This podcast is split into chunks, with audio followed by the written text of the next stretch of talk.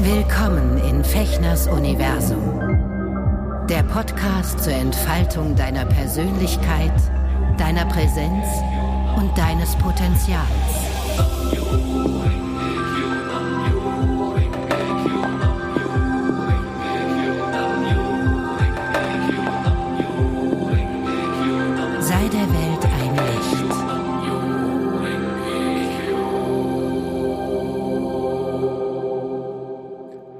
Ihr Lieben in nah und fern. Herzlich willkommen zu einer weiteren Folge von Auf ein Wort. Hier in meinem äh, Podcast-Universum. Ich heiße Sven und ich freue mich, dass ihr, dass du, dass ihr alle wieder eingeschaltet habt. Ich habe nämlich heute hier eine ganz, ganz wunderbare äh, Frau und Herzensseele an der virtuellen Strippe, die mir aus der Schweiz zugeschaltet ist, aus Zürich. Grüezi miteinander, die Melanie Forgeron ist hier bei mir. Grüß dich. Grüezi wohl! Aus der Schweiz. Sonst Oh. jetzt müssen wir wieder äh, Hochdeutsch. Ich, ich kann es gar nicht. Okay. Ja, ich, ich lieb, du kannst es gar nicht. Nee, du bist ja hingezogen. Du bist ja, du bist ja, äh, für alle, die äh, Melanie noch nicht kennen sollten, Melanie ähm, tobt sich seit ein paar Jahren auf den Opernbühnen der Welt aus, also zumindest hier in Europa und ähm, auch in Asien. Da müssen wir nachher mal drauf eingehen, dass du in Japan auch irgendwie da connected bist und die Leute immer mehr auf dich aufmerksam werden. Das ist ja spannend. Also, oh, Opernsängerin, sag mal, das ist ja fast so krass. Ähm, wie Tänzer werden. Wie kommst du auf, wie bist du auf die Idee? Äh, damals im Nürnberg, da bist du geboren, ne? Das weiß ich. Ja. Äh, äh, wie bist du auf die Idee gekommen, Opernsängerin zu werden? Lass uns doch mal ein bisschen unser Oberthema, was wir uns gewählt haben, Stimme. Und auch, Ja. weil wir beide uns über die buddhistische Praxis kennen, ähm, das Lotus Sutra Zitat, die Stimme verrichtet die Arbeit des Buddhas. Also darüber wollen wir uns diese Stunde so ein bisschen mit euch hier austauschen, äh, beziehungsweise ihr seid dabei, wenn wir uns austauschen. Erzähl doch mal, wie bist denn du, wie, wie, wie, wie kommst denn du dazu, Opernsängerin zu werden? Hattest du schon damals immer ein Abo in der Oper oder haben dich deine Eltern mitgesch mitgeschliffen oder wie war das? Ja, ich wurde geboren und hatte ein Abo. Nee. Also, ich wurde ja, also ich wurde ja in Nürnberg geboren und ähm, lebte aber äh, 25 Kilometer außerhalb von Nürnberg ähm, in Eckental. Das ist ein Dorf mit Bauernhöfen. Da bin ich aufgewachsen. Also ich bin ähm, zwischen Kühen aufgewachsen eigentlich. Ach, du auch? Siehst du mal? Ja. Ja, ah, das möchte ich nicht missen. Nee, ich auch nicht. Ähm, und dann ging ich eigentlich über die Musik. Ich glaube, die Musik war eigentlich immer in meinem Leben einfach ein zentraler Punkt. Wir haben in der Familie gesungen. Es, wir waren in, ich war äh, in der Kirche, müsste man auch immer singen. Also, und das mochte ich auch. Das Singen in der Kirche Mhm. mochte ich auch.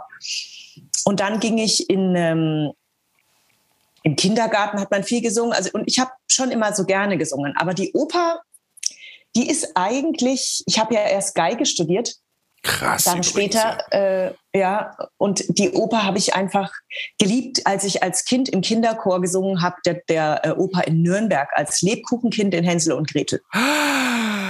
Sie, Das war, ich glaub- 14 Englein um mich stehen. Das Ja, kannst du ist der wahrscheinlich. Ne? Das habe ich eben dann, das habe ich dann später, als ich dann Hänsel auf der Bühne sang, selber, habe ich dann wieder diese Engel, äh, das war, und ich glaube, das, das, das war prägend, würde ich sagen. Und ähm, ich mochte irgendwie so, dass man diese, diese Fantasiewelt von so einem Wald mit so Bäumen und Alm und Hexenhaus und in Nürnberg natürlich auch mit echten Nürnberger Lebkuchen dran, die man danach mit nach Hause nehmen durfte. Darf man nicht unterschätzen, als Kind ist das natürlich auch ziemlich cool. Mm, Und ich glaube, dort habe ich die Oper auf jeden Fall mal lieben gelernt. Aber dass ich äh, selber jetzt äh, Opernsängerin werden würde, das, das also stand überhaupt gar nicht äh, zur Diskussion. Ich wollte jahrelang äh, Säuglingskrankenschwester werden eigentlich. Ah, Mm, ja. Aber dann kam die Musik eben mit der Geige, ging ich dann äh, los äh, zu studieren mit 15 neben der Schule. krass. Und dann, ja, und dann habe ich, ja, es war, da konnte man in so einem Frühförderprogramm, konnte man da so losgeigen. Und dann habe ich da losgegeigt. wow. Und dann habe ich auch wieder aufgehört zu geigen, als ich äh, angefangen habe zu singen. Also ich habe die Geige beendet und dann habe ich angefangen, Oper zu studieren. Und irgendwie hat es mich da mehr gepackt, weil ich lieb halt auch, also ich finde eben Stimme, wie wir, wie wir unser Oberthema haben, ist einfach für mich viel leichter auszudrücken gewesen als jetzt erstmal diese Geige und, und die ganze Technik, bevor dann der Ausdruck überhaupt kommt. Das war für mich irgendwie ähm, nicht so unmittelbar wie die Stimme. Und dann begann meine Reise mit der Stimme. Und ich glaube, es ist einfach mein Lebensweg ist die Stimme. Es ist, jetzt wird es immer klarer, so in der Mitte, mhm. Mitte von 40. Und sag mal, aber das heißt, deine Familie ähm, war dann doch sehr musikalisch, ne? Weil ich erinnere mich, ich bin ein Kneipenkind. Äh, das Einzige, was bei uns an Musik lief, war die Jukebox mit deutschen Schlager der 70er und 80er. Yes. So bin ich aufgewachsen. Vielleicht noch ein bisschen Bee Gees zu Hause, aber ich meine, man kann Bee Gees mögen, aber musikalisch ist es jetzt auch nicht das Raffinierteste. Mal abgesehen von den schönen Stimmen, die da gut zusammengebaut sind. Ähm, meine ersten Begegnungen wirklich mit klassischer Musik war äh, ein ganz bisschen in der, in der, in der, im Gymnasium dann, weil ich dort ein, wirklich eine tolle Musiklehrerin, auch einen tollen Musiklehrer hatte. Ähm, da wurde ich ein bisschen rangeführt. Aber, eigentlich so richtig erst mit der klassischen Musik kam ich in Verbindung, weil mein Mann, ne, mit dem ich ja jetzt 17, 18 Jahre zusammenlebe, äh, einfach von Kindheit an mit äh, ins Basler Konzerthaus genommen wurde und dort halt einfach von der von der Mama einfach daran geführt wurde, ne? Und mhm, der ist mhm. da richtig verbunden mit. Wurde bei euch zu Hause viel Klassik gehört oder ähm, ging es eigentlich nur um so so so klassisches Liedgut, dass ihr einfach zusammen gesungen habt gerne oder wie kann ich mir ich das? Ich glaube, hier gibt es so eine verschiedene Kombinationen. Also mein Vater ähm, war ein großer Fan von klassischer Musik und ähm, ich glaube, er ist eigentlich so die treibende Kraft in der Klassik bei mir gewesen. Er hat so uns auch immer mitgenommen in die Meistersingerhalle in Nürnberg. Da konnte man dann auch so Sinfoniekonzerte hören und mhm. Kinderkonzerte besuchen und so.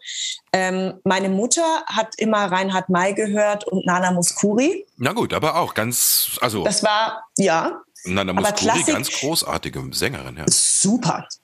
Und ähm, wir haben aber viel ähm, Volkslieder gesungen. Ich war auch im Pfadfinderchor.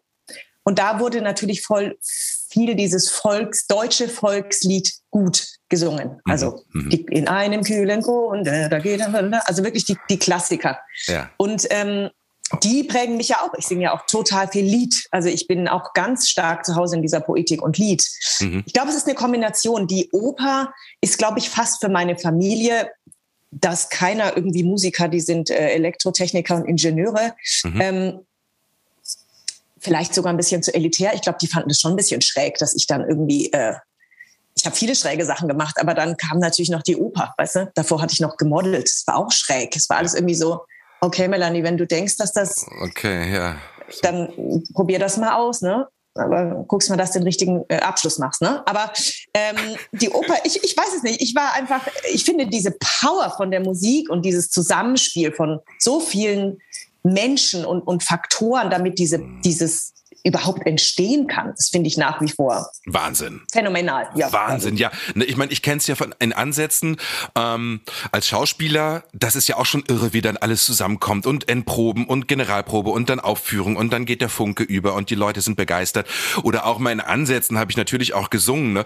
weil du gerade von in einem kühlen Grunde erzählst, also die die die Comedian Harmonists, ja, die genau. ich irgendwie im Jahrtausendwechsel ja. auch ge gesungen und gespielt habe. Da war das natürlich ja. auch, ne? Also und das ist natürlich toll, wenn du dann fünf fünfstimmig mit fünf Männern da auf der Bühne ähm, einfach diese diese alten äh, Lieder da äh, präsentierst, aber bei der Oper ist es ja noch mal so, du musst ja einfach auch stimmlich so unfassbar äh, sensibel und on top und mit dir in Self-Care sein, sonst bist ja. du ja wirklich lost. Ne? Also ich habe einen riesen Respekt davor, was äh, was ihr da du und deine Kollegen da äh, macht und was ich es halt ist einfach natürlich eine, Entschuldigung, eine ja, nee, hohe nee, Kunstform. Also Operngesang ist eben eine, eine Kunstform, die, die, die trainiert werden muss. Und die Stimme braucht eine sehr große Pflege und eine sehr stabile Technik, wenn man, wenn ja. man irgendwie mehr als zehn Jahre singen will, äh, gesund.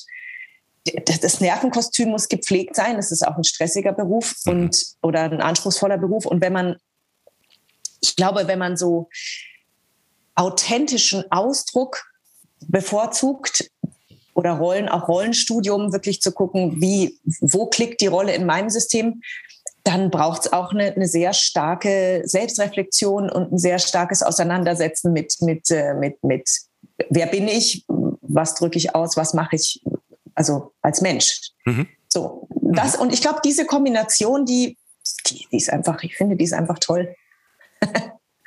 Was ich spannend finde, ist, dass ja Gesang eigentlich das die unmittelbarste Form von Schwingung ist, die ein Mensch erzeugen kann. Du, du, hast vorhin erzählt, dass du irgendwann die Geige sein gelassen hast, weil das ist ja eigentlich sozusagen ein Hilfsmittel, was man benutzt, um eine Schwingung, um eine ähm, um eine Energie in den Raum, in, zu dem Zuhörer im Idealfall zu senden. Und mit der Stimme machst du das ja mit deinem eigenen Körper. Da ist ja, da benutzt du kein Instrument, sondern dein ganzer Körper, dein ganzes Wesen, deine Seele ist dein Instrument. Und ähm, das finde ich immer wieder spannend, weil ich versuche, wahrscheinlich geht's dir ähnlich, ja immer mehr, äh, seitdem ich die buddhistische Praxis mache, ähm, aus dieser Schwingungsperspektive, aus dieser Perspektive der Energie zu zu schauen, wie das Leben funktioniert und habe da auch immer wieder wirklich sehr spannende Aha-Erlebnisse, weil ähm, das, was wir als Realität bezeichnen, ist ja oft gar nicht das, was die Realität ist, sondern die Realität manifestiert sich über eigentlich über Schwingung, ne? Gedanken, ja. Ähm, ja. Worte und Taten. Das sind ja die drei Ursachen, wie wir Karma schaffen. Ne? Und da sind wir schon irgendwie in unserer Praxis auch. Ähm, Darf ich dich kurz fragen, wann hast denn du angefangen zu praktizieren? Ich weiß noch, wir haben uns auf einem buddhistischen Künstlertreffen mal getroffen ähm, ja, oder kennengelernt. Das, das, einzige Mal haben wir uns da real getroffen. Seitdem sind wir einfach über Virtu äh, Social Media verbunden. Ich glaube, das war 2008 oder 2009 muss das gewesen sein oder ein bisschen später. Wann hast denn du angefangen zu chanten? Angefangen zu chanten habe ich 2009. Ah. Mhm. Äh, in Aachen. Ähm, das, das kann sein, dass das 2009 war. Ja, ja, das kann sein. Ich habe da angefangen, in, ähm, nachdem ich lange auf der Suche war nach, was kann mein, ähm, was kann mein Glaube irgendwie sein oder was kann mein, mein, mein Nährboden sein für, warum ich überhaupt äh, leben will oder wie ich leben will, weil ich mhm. war da in so einer Theaterkrise, was alle Künstler auch äh, mehrmals durchmachen im Leben, zu fragen, was mache ich hier, warum mache ich das, ist das das, was ich will? Mhm. Ähm, und da habe ich angefangen zu praktizieren. Auf einer Party habe ich gehört, wie jemand darüber gesprochen hat und hat gesagt, ja, und das ist so ein Mantra, da kann man so chanten und ne, so. Und ich habe dann gedacht, oh, ähm, ich hatte mir die Woche vorher nämlich so ein dickes Buch über Zen-Buddhismus, glaube ich, gekauft und habe mhm. angefangen zu lesen, habe gemerkt, da komme ich irgendwie nicht rein. Das ist mhm. irgendwie nicht, ich brauche irgendwie jemanden, der mir, der mir ein bisschen hilft oder so. Es muss leichter sein für mich irgendwie, mhm. also praktischer. Mhm. Genau, und da hat die so erzählt und dann habe ich so gesagt, okay, cool, ähm, das, das, das finde ich, finde ich interessant. Wie heißt das Mantra? Dann hat sie Nam Yoho Renge Kyo genannt und ich hatte das schon mal gehört. Weil meine beste Freundin aus Berlin, hm. die hat mir damals schon davon erzählt, aber ich habe mir nicht getraut, das zu machen, weil sie hat gesagt, wenn du loschandest, da gibt's eine unglaubliche Wirkung. Und, und ich hatte dann total Angst, dieses Mantra zu machen. Deswegen ah, habe ich es nicht okay. gemacht. Okay. aber dann ist es mir wieder entgegengekommen. Und dann dachte ich, okay, zweimal passiert das nicht zufällig. Und die ähm, Buddhistin, mit der ich dann anfing zu praktizieren, die wohnte wirklich ungelogen, äh, ich glaube, 600 Meter ungefähr von meiner Wohnung entfernt, wo ich gewohnt habe. Und die war am Theater Schauspielerin. Wie praktisch. Und die hat, ja, die hat dann gesagt, komm doch jeden Morgen einfach vor der Probe bei mir vorbei um halb neun oder so oder neun und dann machen wir das zusammen und dann gehen wir zusammen zum Theater. Und so habe ich angefangen zu praktizieren und ähm, auch sehr konsequent von Anfang an, weil ich gemerkt habe, es macht eine große Veränderung in meinem ganzen System. Mhm. Ja, das war sehr, sehr schön. Ach guck mal, da haben wir auch eine Parallele. Ich habe auch so ziemlich zu Beginn meiner, nachdem ich mit der Schauspielschule fertig war und mein Anfängerengagement damals in Zelle hatte, ähm, da habe ich auch angefangen zu praktizieren. Aber ähm, die nächsten Personen, die damals gechantet haben, das war 96, habe ich angefangen, ne, im Herbst 96, ähm, waren dann irgendwie 80 Kilometer entfernt mhm. in Hannover. Da mhm. gab es so eine kleine Studentengruppe. Da gab es einfach keine Buddhisten. Ne? Also mhm. ich weiß nicht, 2009 mhm. war es schon ein bisschen was anderes, mhm. zumindest Buddhisten, die diese diese diese Praxis machten. Aber ich habe es auch über eine Kollegin kennengelernt, ne, die bei uns einen Gastauftritt hatte und dann irgendwie über Zufälle äh, bei mir übernachtet hat, weil die vergessen hatten, für sie ein Hotelzimmer zu zu organisieren und äh, der Regisseur, mit dem ich befreundet war, äh, wusste, ich habe eine große Wohnung, kann die Katrin ein, zwei Nächte bei dir pennen. Und dann hat die morgens gechantet und ich habe mich total lustig gemacht und habe irgendwie so, äh, was ist das für ein Scheiß, was machst du da, ist er total bekloppt und so. Und sie erzählte mir dann, sie war nicht so krass, dass sie dann sagte, oh, passiert ganz viel Schlimmes, sondern sie meinte, damit hast du die Möglichkeit, alles in deinem Leben zu verändern. Und ich so, mhm. hier, merkst du selber, ne? Ja. Das funktioniert sowieso nicht. Also ich so in meinem Skorpion, weißt du so, mm, ich weiß es sowieso besser. Und sie hat mich aber gekriegt, weißt du so auf diesem Challenge-Ding so.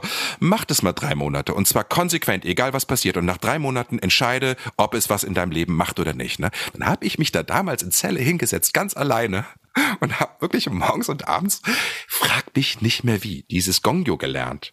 Also damals wow. gab es auch noch diese lange Version, weißt ja, du? Morgens ja, fünfmal, ja. überhaupt erstmal das Lotus Sutra und dann Chanten und abends dreimal. Ich habe das durchgezogen und bin durch die Hölle gegangen. Es war, es war überhaupt nicht lustig und es passierte nichts Tolles erstmal für mich, sondern nur ganz viele üble, üble Sachen, die hochkamen. Also da ging richtig so ein, so ein Eiterbrocken in meinem Leben auf, energetisch betrachtet, ja. Ähm, aber ich habe es durchgezogen. Danach wusste ich, okay, da, da passiert wirklich eine Menge und ähm, seitdem begleitet mich. Ich kann gar nicht anders. Ich wüsste gar nicht, also das ist so in Fleisch und Blut übergegangen. Und ähm, es hilft mir, es hat mir wahnsinnig geholfen, wirklich, was du vorhin sagtest, ne, um jetzt den Bogen zu schließen, ähm, eine Klarheit im Leben zu bekommen, einen Fokus zu bekommen. Warum bin ich überhaupt hier? Warum mache ich das? Warum hüpfe ich zum Beispiel auf der Bühne rum oder jetzt mehr oder weniger vom Mikro ähm, und, und was ist überhaupt meine mein innerer Antrieb zu leben? Genau. Das hatte ich vorher nicht.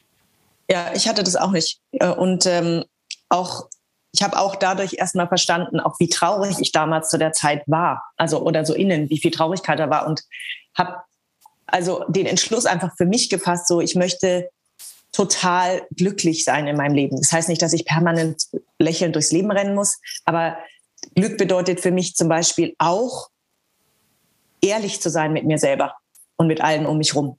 Authentisch zu sein und kraftvoll zu sein. Mhm. Und nicht irgendwie rumzueiern und rumzuschlingern, damit es irgendwie erträglich ist. Und das ist einfach nicht mein Ziel. Mhm. Und diese, diese Energie, die sich eben verändert, wie du schon gesagt hast, dadurch das finde ich, also auch jetzt, wenn es irgendwie eine Krise gibt, dann haue ich mich vor Gehornson. Das ist das Erste, was ich mache.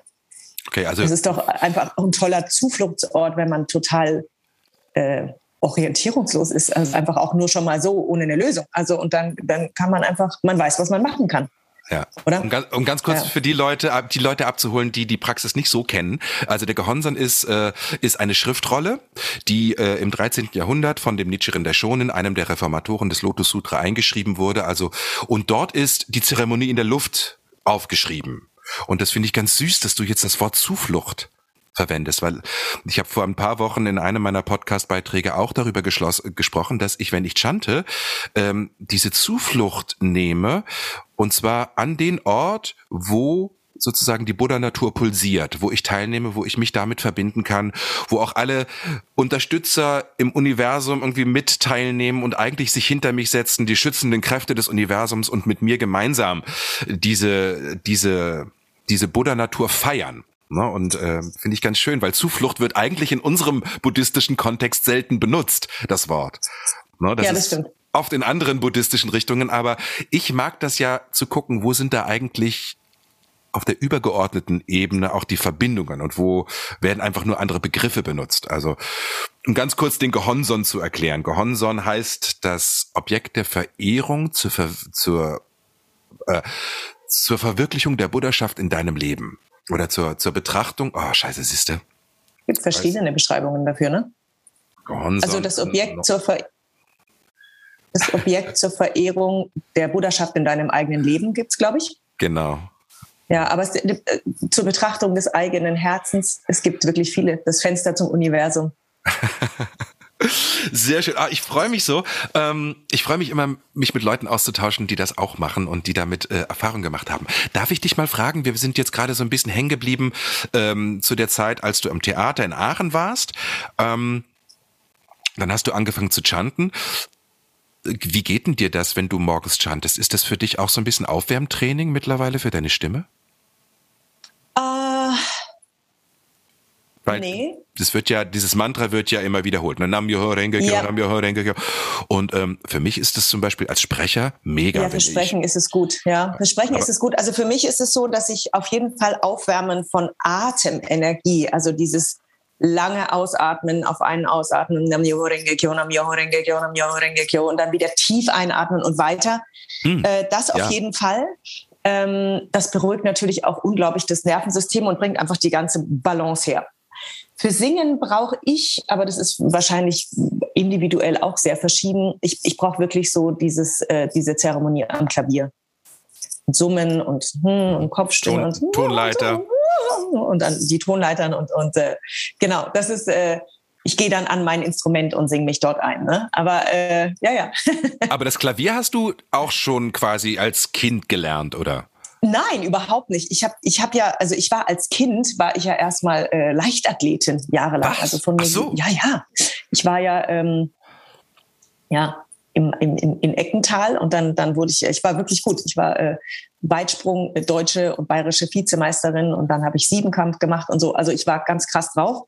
Und dann äh, habe ich, deswegen habe ich, ich habe kein Instrument gespielt, außer die Geige. Das ja. war wirklich äh, mein Instrument. Und dann habe ich angefangen zu studieren. Und dann mit 15, dann, dann wurdest du plötzlich so gefragt, und dein zweites Instrument, äh, das Harmonieinstrument ist bei dir. Was soll ich hier eintragen? Äh. okay. Und dann habe ich angefangen, Klavier zu lernen mit 16, 17, also wirklich katastrophal schlecht. Ich habe auch ein Klavier dann bekommen sogar und es stand dann da und ich habe mich gefürchtet, weil natürlich auch wie bei der Geige der motorische Ablauf und die Rechts-Links-Verknüpfung beim Klavier das muss man einfach früh anfangen. Das ist wirklich unwürdig. Aber ich muss dann auf das Prüfungsniveau natürlich kommen von so einem, von so einem, also ich meine, unwürdig das ist geil. Ja, es war wirklich unwürdig. Ich erzähle da gleich noch was. Ja, unwürdig finde ich super als Begriff. Es war, ja, es war wirklich unwürdig. Und dann diese Klavierabschlussprüfung, das war, also ich meine, ich durfte einfach nochmal anfangen und die haben so getan, als wäre das im ersten Stück alles nicht passiert. Ich habe einfach gezittert, weil ich wusste, es geht, es, ist, es wird, es wird ein Galopp in die Hölle. Und Aber die wussten also doch, hab, du, du, willst, du willst für Stimme studieren. Damals habe ich eben noch nicht für Stimme studiert. Damals habe ich Geige und Nebenfach Klavier studiert. Oh. Und im letzten Jahr von der Geige habe ich dann eben angefangen, parallel Gesang zu studieren. Aber da war das Klavier schon schlecht abgeschlossen. Ja. Und ich nehme das Klavier jetzt wirklich zum Einsingen. Ich begleite die ja. Schüler so, aber rudimentär. Das stört die Schüler total, wenn ich spiele. Es ist ja. störend. Ähm, ich kann es einfach nicht gut. Es ist einfach eine Tatsache. Man kann nicht alles können. Ich habe mich nee. irgendwann mal entspannt. Es ist, ja. geht einfach nicht so. Und ähm, deswegen, äh, das Klavier ist für mich eigentlich, ich habe ein bisschen Angst immer vor dem Klavier, wenn ich so dran denke.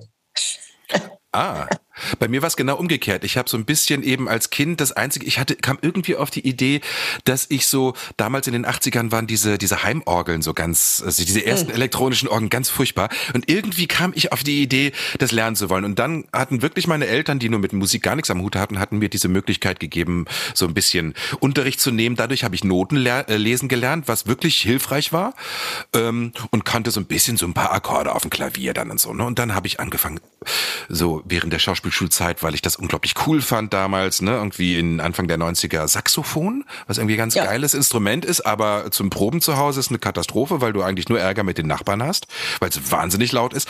Und jetzt habe ich mir vor vier, fünf Jahren, habe ich nee, oder vier Jahren, habe ich mir einen Traum erfüllt und deswegen muss ich so lachen, weil du vorhin unwürdig sagtest, ne?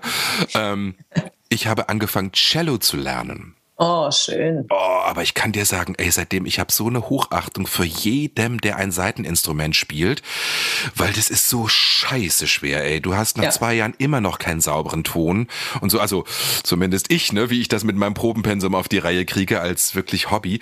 Äh, mein Riesenkotau, dass du äh, sogar Geige studiert hast. Mit 15 bist du dann in die in die ich war ja auf der Waldorfschule in nee nee, ich war ja auf der Waldorfschule in Nürnberg und ähm, dann gab es damals das Konservatorium, das ist jetzt die Musikhochschule, das gab es mhm. damals, äh, gab's das, und da gab es die Möglichkeit, als Jungstudent hieß es, mhm. Mhm. konntest du neben der Schule quasi anfangen, ähm, dort Unterricht zu haben und auch an bestimmten Fächern teilzunehmen. Und genau, das habe ich dann aber wie ist denn, das, das interessiert mich wirklich, wie ist denn dieses mit das schwerste Instrument, was man überhaupt lernen kann, in dein Leben gekommen, wenn deine Eltern jetzt nicht... Äh, der, das war wegen dem Papa, der hat einfach gesagt, wir gehen in die Meistersingehalle und da war so ein Konzert, ich, ich denke mal, das war wahrscheinlich Mendelssohn Violinkonzert hm, mit Orchester und da war so eine begabte, junge, asiatische Violinistin, die wahnsinnig toll gespielt hat. Und ich dachte, das will ich auch. Dann kam die Geige zu Weihnachten, als ich ich glaube, sechs oder sieben war, habe ich die Geige zu Weihnachten bekommen. Und dann fing ich mal an, darauf rumzu, kratzen und dachte, wow, Mendelssohn Violinkonzert. Klingt aber okay. anders. Klingt anders, äh, dachten auch alle anderen in, in der Wohnung wahrscheinlich auch. Äh, und aber bei uns war es dann irgendwie so, ich war schon auch begabt, ich war, war auch, äh, ich kam dann schon auch gut voran. Aber ich wusste nicht, dass das auch so krass viel Arbeit sein würde, bis man dann irgendwann mal so, also wirklich spielen kann. Unfassbar schwierig. Es ist wirklich schwierig. Mhm. Und aber dann, ja, dann, dann habe ich irgendwie, blieb ich dran. Und dann, wenn ich immer keine Lust mehr hatte, dann ist meine Mutter einfach ähm, sehr ähm, klar gewesen mit, wenn man was anfängt, dann muss man das auch weitermachen. Deswegen habe ich dann in den Krisen, wo ich so dachte, ah nee, ich will lieber rausgehen, äh, muss ich dann üben und weiterspielen. Und dafür bin ich auch dankbar für diese Disziplin, die ich gelernt habe. Ich habe das habe ich wirklich gelernt, dass man, wenn man was will, dann muss man dranbleiben, auch wenn man es gerade im Moment vielleicht nicht mehr fühlt.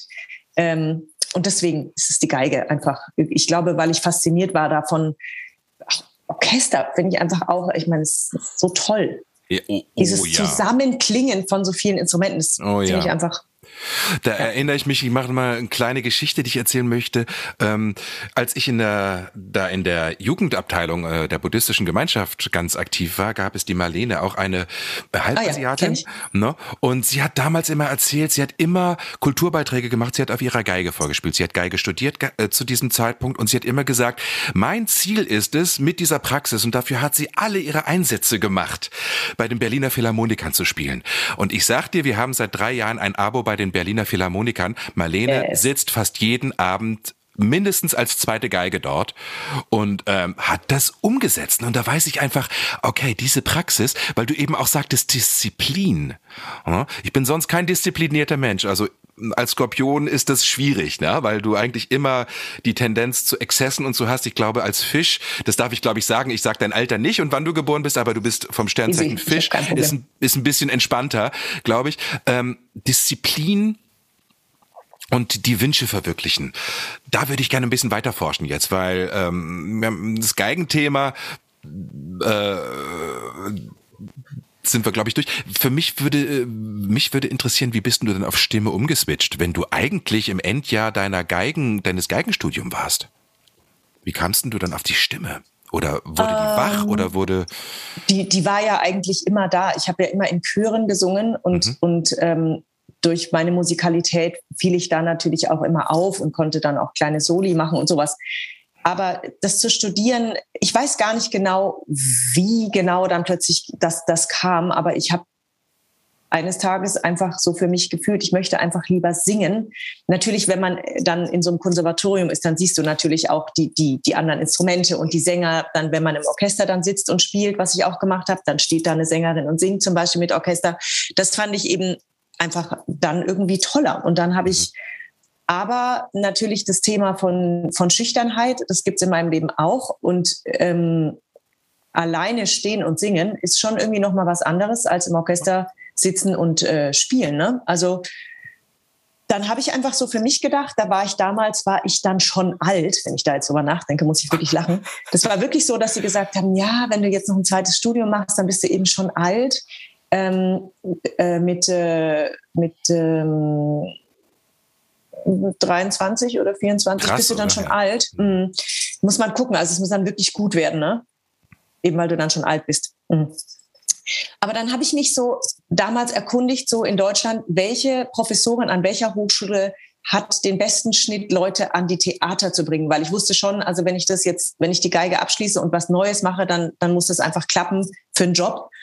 Und ähm, dann habe ich in Hannover äh, meine Lehrerin gefunden, in Köln, äh, Klesi Kellimog, mit der habe ich auch äh, viele Kurse gemacht. Die war auch auf jeden Fall ein wichtiger Mensch in meinem Leben. Und ähm, Carol Richardson, mit der habe ich dann studiert. Und ich wollte mich dann einfach für diese Aufnahmeprüfung in Hannover perfekt vorbereiten. Das ja. hieß aber auch damals schon, du fährst schon vorher zu der Lehrerin hin und arbeitest mit ihr, damit sie überhaupt sieht, würde sie dich aufnehmen, kannst du die Technik umsetzen, bist du, kommt ihr gut zusammen. Mhm.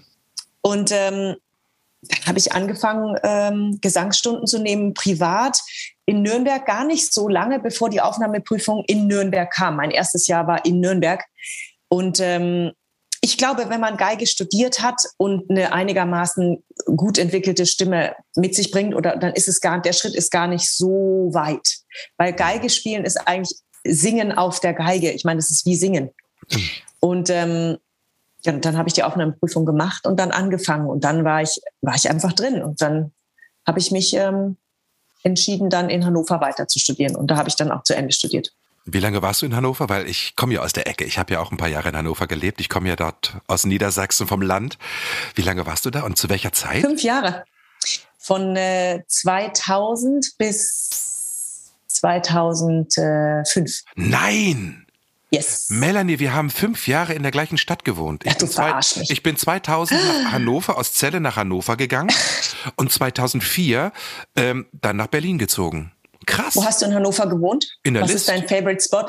Ich auch. In der Flüggestraße, Wedekindplatz.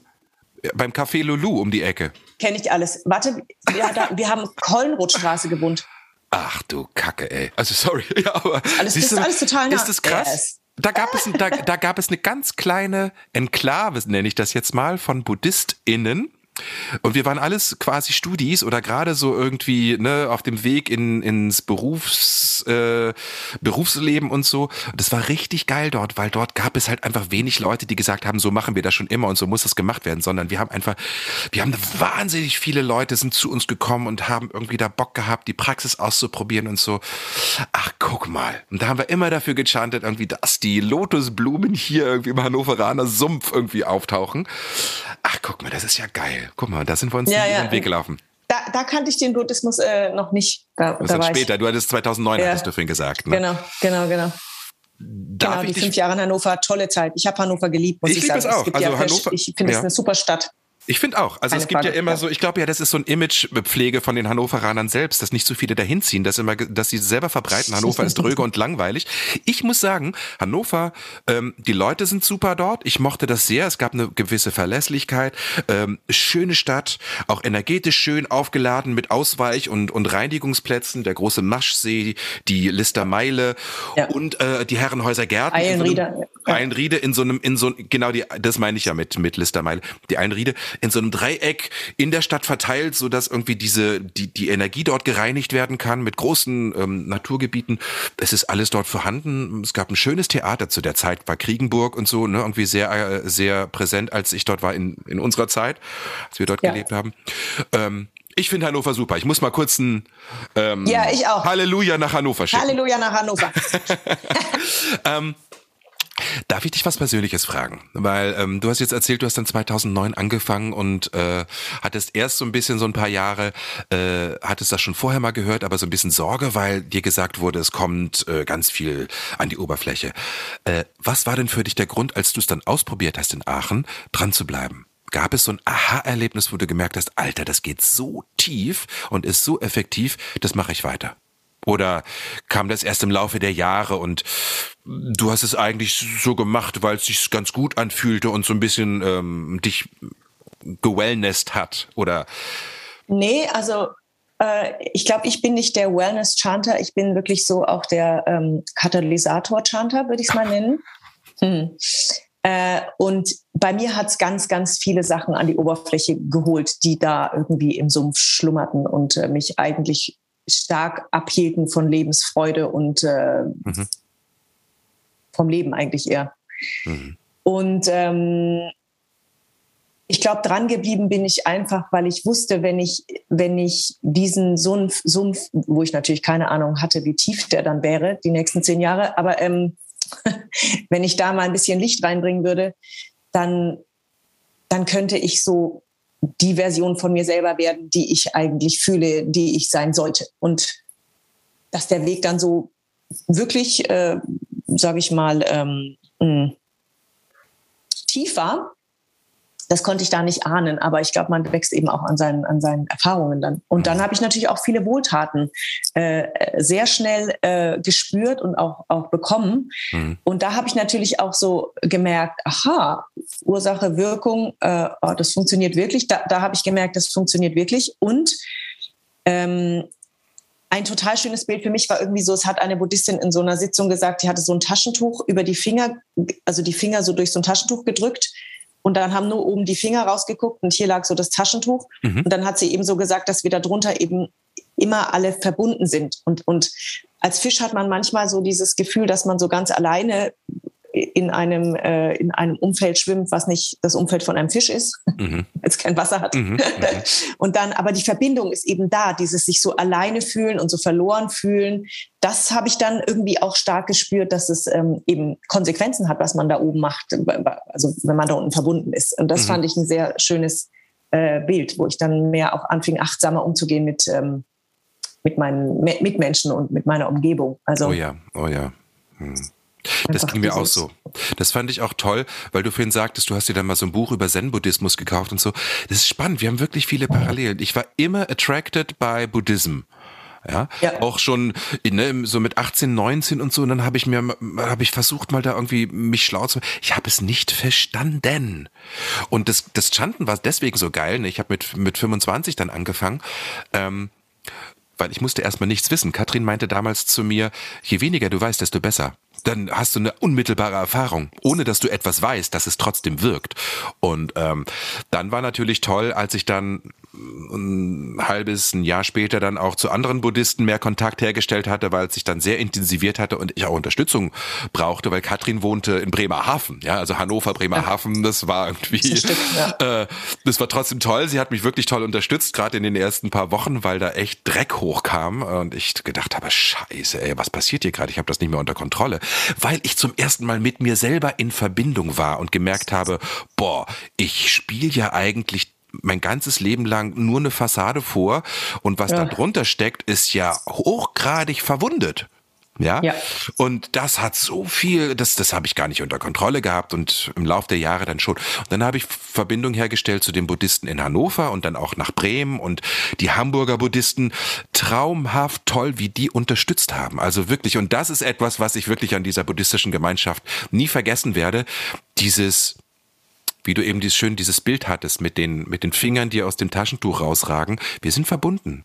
Und jede, jede noch so kleine Ursache hat eine Wirkung im Ganzen. Ja, wenn ich morgens meine Brötchen hole und die, die Bäckerin anlächle und ihr einen schönen Tag wünsche und so zur Arbeit gehe und gucke, wie kann ich als Mensch heute ähm, etwas Positives verschenken. Ja, dieses Verschenke dich finde ich so geil. Und das ist mir, das wäre mir, glaube ich, ohne diese jahrelange buddhistische Praxis nicht so in Fleisch und Blut übergegangen.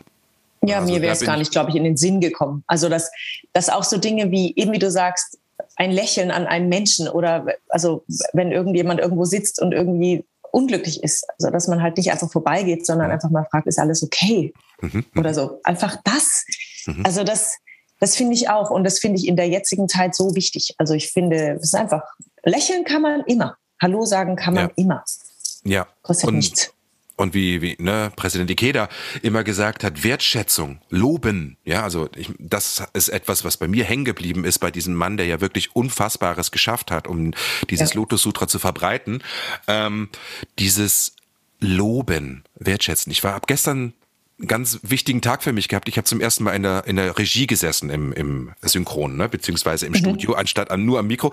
Ich mache gerade neue Schritte und ähm, Toll. Und ich habe eine Kollegin einfach, weil ich, weil ich sie toll finde und ne, habe sie gelobt, auch währenddessen und so. Und dann, dann ist die immer aufgeblühter und so. Und ich mhm. weiß genau, äh, wie wichtig das ist, gerade als Künstler, ne, dass man nicht, mhm. wir werden so oft kritisiert und irgendwie, ne, und die Stimme saß ja an dem Abend überhaupt nicht, ne? Und das war so furchtbar. Wie kann man so eine, so eine, ähm, äh, was weiß ich, Medea singen oder so, ne? Und du weißt genau, wie das ist, ja. Und äh, du als Künstler bist ja dauernd Kritik ausgesetzt.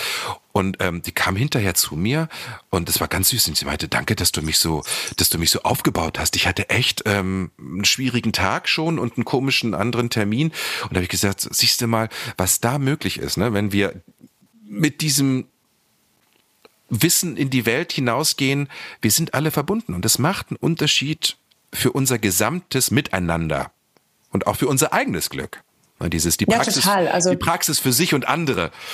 Ja, das ist auch, wie ich in meinen ganzheitlichen Stimmcoachings 100 Prozent arbeite. Also aufbauend, ähm, unterstützend, ermutigend. Ich hebe einfach den Raum für die Menschen, die sich dort entdecken mhm. können und wachsen. Und es ist also, wie wir noch gelehrt, also mit, mit was für Lehrern wir noch zu tun hatten, dieses angeschrien werden oder jemand haut dir auf deinen Geigenbogenhand mit einem anderen Geigenbogen drauf, weil irgendwie irgendwas nicht stimmt. Das ist für Menschen also keine Entwicklungsmöglichkeit, weil dann kommt natürlich Angst Und aus, also wie wir alle wissen, aus der Angst wächst halt auch nichts. Mhm. Mhm. Aus der Anpassung vielleicht. Also, und das ist genau so, wie ich arbeite. Ich arbeite mit Kindern. Mhm. Die sind teilweise, also sechs, zwischen sechs und, und ähm, keine Ahnung, 50 sind vielleicht die Leute, mit denen ich arbeite. Wahnsinn, ähm, so eine Range, okay. Ja. Yeah. Wow. Und äh, sorry, habe ich vorgegrätscht, aber ich meine, nee, nee, nee, alles super. aufbauen, die sollen da pfeifend rausgehen oder springend oder oder oder singend und, äh, oder lächelnd oder mhm. ähm, und zwischendrin auch mal weinen in der Stunde ist auch okay, wenn was mhm. hochkommt, was eben raus muss. Ähm, aber grundsätzlich äh, geht es nie darum, irgendwie einen Menschen, äh, du bist nichts, du kannst nichts, das wird nichts, kannst du doch gar nicht wissen. Man weiß ja gar nicht, wo es hingeht. Mhm. Wow. Da, soweit waren wir jetzt noch gar nicht mit deinem Coaching. Also du hast irgendwann auch angefangen, neben deinem mit neben deinen Auftritten, die ja im Moment durch Corona natürlich irgendwie wahrscheinlich sich um einiges reduziert haben, wo ja auch viele ja. Künstlerkollegen wirklich zu darben haben und echt äh, Schwierigkeiten haben, einfach wie sie die Miete zahlen sollen. Hast du, du hattest parallel dann, während du schon als Sängerin irgendwie dann immer mehr Aufmerksamkeit bekommst, das ist ja irre. Also ich meine, ne, wo du überall schon warst und wo du, wo du auch wirklich äh, ähm, ähm, ähm, gute, gute Resonanzen bekommen hast. Ne? Also hast du dann noch die Zeit gehabt, nebenbei dieses Gesangstraining, Coaching zu machen? Oder war das zuerst nur wirklich real vor Ort oder schon immer, dass du das auch online gemacht hast? Oder wie machst du das im Moment? Also es war immer, ich habe immer auch unterrichtet, also mehr oder weniger. In, also als ah. ich im Theater in Bielefeld war, da gab es wenig Zeit, weil man einfach sehr viel gearbeitet hat und dann muss man mal Pause machen dazwischen. Aber in, in Aachen am Theater hatte ich ähm, jahrelang daneben den, ähm, da war ich Stimmcoach an der Theaterschule in Aachen für Schauspieler. Ah. Und witzigerweise habe ich nie Opernsänger irgendwie gecoacht oder sowas, sondern immer Leute, die eigentlich die Stimme für eben Schauspieler müssen auch singen, die haben eine totale Hemmung vom Singen, die waren total, jetzt muss ich singen, äh, ich kann viel besser sprechen. Gut, dann lass uns doch mal gucken, was gibt's für Lieder, wo man sprechen und singen kann. Also ich habe immer versucht, diese Barriere zwischen zwischen diesem, dieser Angst vor Gesang irgendwie wegzunehmen und zu gucken, was, was kriege ich von diesen Menschen und dann unterstützen wir da und dann machen die schöne Abschlussprüfungen da in Aachen. Mhm. Also es war wirklich für mich eine ganz tolle Erfahrung zu sehen, wie die, wie du gesagt hast vorhin, wenn man jemanden so unterstützt und guckt, was bringt er mit? Also wenn jemand natürlich keine Musikalität mitbringt, dann muss man ihm jetzt kein Mozart-Lied dahinlegen. Mhm. Muss man halt irgendein Stück wählen, wo viel gesprochen wird und ein bisschen gesungen. Weißt du, was mich gerade total berührt? Weil du hast ganz am Anfang erzählt, du wolltest, hattest auch mal überlegt, ähm, Geburtskrankenschwester zu werden. Ich weiß jetzt nicht den Fachausdruck, den du vorhin benutzt hast. Kindersäuglingsschwester wollte ich immer werden. Kindersäuglingsschwester, also sozusagen ähm, das Leben unterstützen, wenn es gerade auf der Welt angekommen ist. Weißt du, was du als Coach, als Stimmcoaching ja eigentlich machst? Ähm, wenn man sich den Begriff Person mal anguckt, ne? also das heißt ja Personare. Ja, also durch die Maske hindurch tönen, die mhm. Ausstrahlung, die die Seele, ja, die Seele ist das ist der Muskel äh, oder die Stimme ist der Muskel der Seele, habe ich irgendwo mal mhm. gelesen, ja, mhm. wo du sozusagen hilfst, die Schwingung einer Seele in die Welt zu bringen und da die Blockaden freizumachen. Das berührt mich genau, zu befreien. Ja, ah, weil, ja schön, wie du weil sagst. du deine deine Vision, also eine ganz kindliche oder ja kindliche Vision, die du wahrscheinlich als Kind, als junger Mensch hattest, durch deinen Beruf als Sängerin, durch deinen künstlerischen Werdegang jetzt trotzdem ausübst auf einer, einer spirituellen Ebene. Das ist total wow. schön. Aber es ist so. Hm. Weil mhm. wenn du die Stimme ähm, frei fließen lässt, geht es gar nicht anders, dass dein, dein ganzes Charisma, deine Ausstrahlung, deine Persönlichkeit, Personare, deine Persönlichkeit überhaupt erst sichtbar und ähm, in Schwingung kommt und in die Welt gehen kann. Na, und genau, und das ist 1a meine Geschichte. Also das ist 1a Wahnsinn, mein Weg. Also und ich glaube, deswegen äh, kann ich das, also ich, wie soll ich sagen, ich finde es irgendwie wichtig, dass, dass jeder weiß, wenn er mit der Stimme irgendwas arbeiten will, du kannst jeder kann was mit seiner Stimme machen. Mhm. Und ich glaube, es geht ja nicht nur darum, dass man singen kann. Ich meine, es gibt auch viele Leute, die zu mir kommen, hier die erwachsenen Leute zum Beispiel, mhm. die, die nicht, die sich nicht trauen zu sprechen. Ich habe ich hab zum Beispiel Menschen, die, die, die aus einem anderen Land kommen, mit einem, mit einem Akzent sprechen, mhm. die sich schämen, ähm, die zu leise sind, die, die Stimmen, die immer wegbrechen. Also all mhm. diese Sachen. Und ich arbeite aber trotzdem über Singen, weil das ist mein Tool. Mhm. Ähm, verspielt und leicht und, und ähm, alte Belastungen oder Traumata, wie man es jetzt nennt, Blockaden zu lösen. Und mhm. ähm, so gehe ich auch den Weg mit meiner Stimme. Und deswegen, glaube ich, singe ich auch überhaupt noch, weil das ist, das ist, was mich an mir auch immer wieder so fasziniert, wo ich so denke, ah, okay, ähm, neue Blockade. Warum? Äh, ah, irgendein Glaubenssatz von irgendwoher, aha, okay, cool. Ähm, muss ich mal kurz vielleicht drüber nachdenken und dann fange ich an zu arbeiten und dann versuche ich mich in die Freiheit zu bringen. Und so arbeite ich auch mit den, mit den Menschen, die zu mir kommen. Und ich habe mhm. sehr schöne, verschiedene Menschen in meinen Klassen, wo ich, wo ich immer wieder berührt bin von den Geschichten, mhm. die diese Menschen im Rucksack mit sich tragen und die dann da stehen plötzlich und dann sich trauen, ein Lied alleine zu singen. Wahnsinn. Ja, ich also mein Coaching ist ein bisschen anders gelagert. Ich mache ja Präsenzcoaching, also ich arbeite natürlich auch ein bisschen mit Stimme, aber das ist nicht der Hauptfokus, sondern es geht darum, wirklich sich dahinzustellen und sich zu trauen zu sein. Ja, und mit allem, wie man ist, ohne dass man das Gefühl hat, oh, ich bin zu fett oder irgendwie ich habe ein Doppelkinn ja. oder oder so. Ne? Gerade in Zeiten von von äh, vom vom Internet, wo wo es einfach so einfach ist eigentlich und wo wir so unfassbar gute Möglichkeiten haben, unsere ganzen Schätze in die Welt zu bringen und viele Leute, die hochqualifiziert sind, die tolle Sachen haben, um diese Welt wirklich nachhaltig zu verändern zum Positiven, ähm, trauen sich nicht. Na, und das mhm, ist so. Absolut. Aber ähm, da, das ist interessant, ne, dass man sich als Künstler ähm, und da kommen wir gleich mal zu, zu zu deinem weiteren künstlerischen Werdegang, weil ich möchte ganz gerne trotzdem wissen, wie das für dich ist, wenn du dann als Opernsängerin auf der Bühne stehst. Das muss ja ein Hammer sein, wenn ein Orchester dich da begleitet und und äh, ähm, ist schön, dass dass wir beide irgendwie so diese Idee gehabt haben. Okay, aber wir wollen auch andere unterstützen, in diese, in diese Helligkeit, in dieses Licht, in diese gute Energie, in ihre Buddha-Natur im weitesten Sinne zu kommen. Finde ich total schön. So. Jetzt mal Buddha bei die Fische, Schätzelein.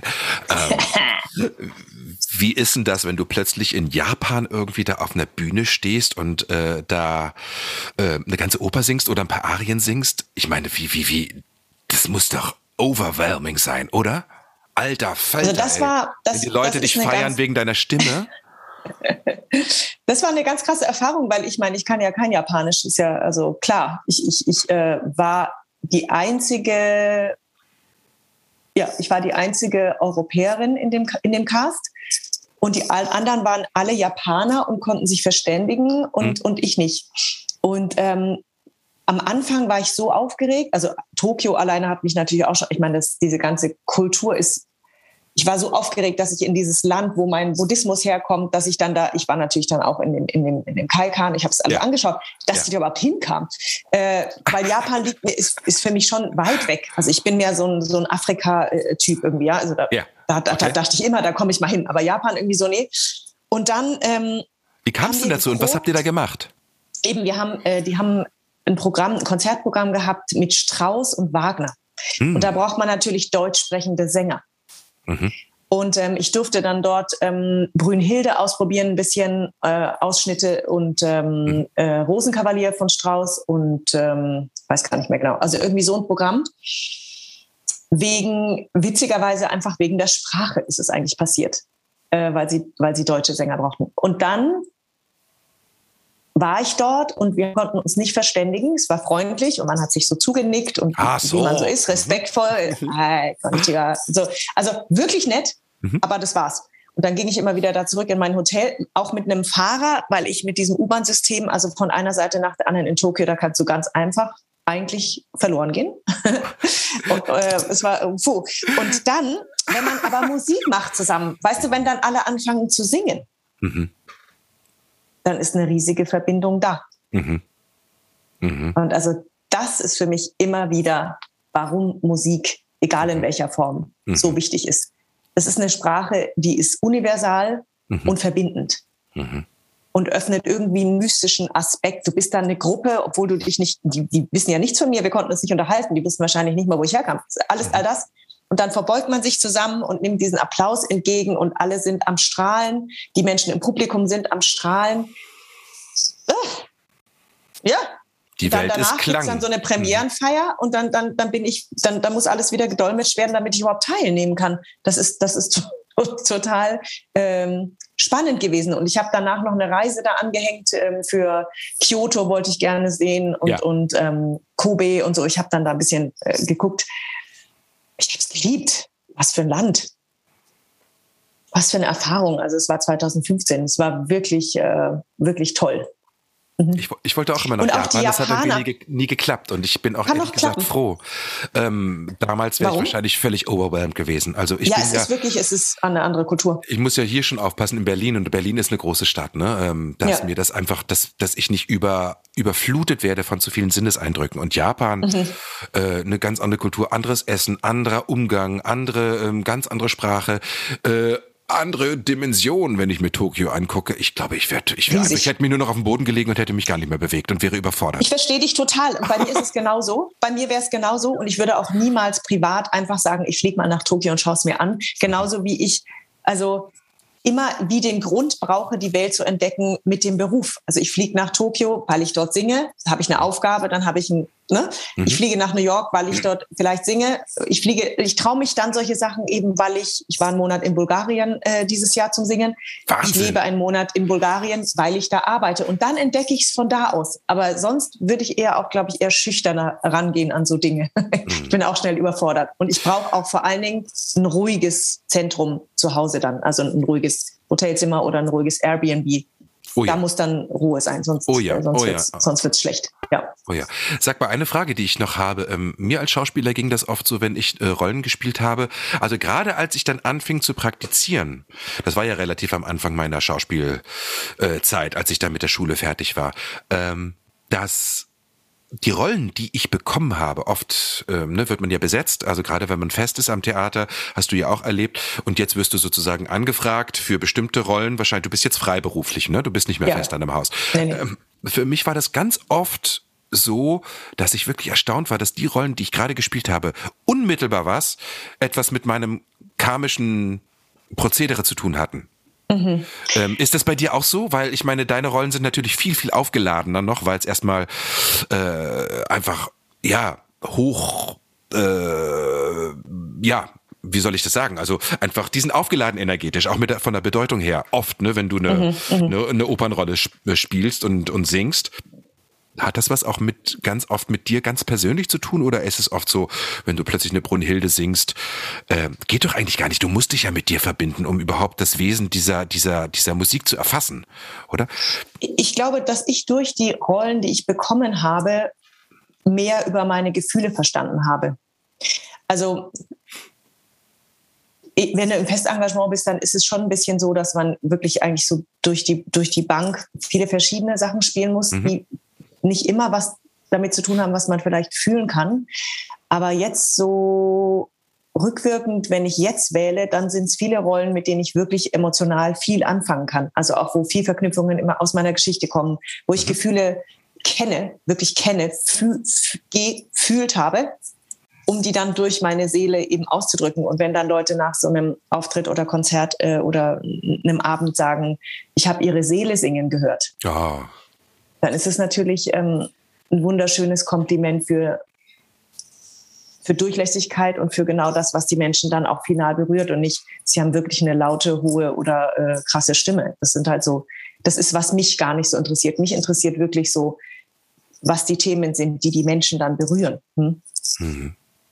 Das geht meinem Mann immer so. Das ist immer, das berührt mich sehr. Der ist wirklich, äh, der ist wirklich addicted, was Oper betrifft. Also der ist, der guckt sich jetzt im Januar auch in ein, innerhalb von einer Woche alle vier Ring-Inszenierungen äh, hier an der Deutschen Oper an und so. Der ist verrückt. Ja. Also das kann ich. Ich gehe zweimal im Jahr mit in die Oper, aber mir wird es dann einfach auch wirklich zu intensiv. Also Philharmonie ist was anderes, wenn ähm, dann nicht so viel gesungen wird, aber Oper, es haut mich irgendwie immer völlig aus den Latschen, einfach von der und Intensität. Wagner, ich meine, Wagner ist ja auch normal. Ja, aber Wagner ist schon toll. Also, meinen ersten ja. Wagner, ähm, äh, meine Offenbarung hatte ich, da hat er mich mit in den Tannhäuser geschleppt. Eine tolle Inszenierung hier in der Deutschen Oper.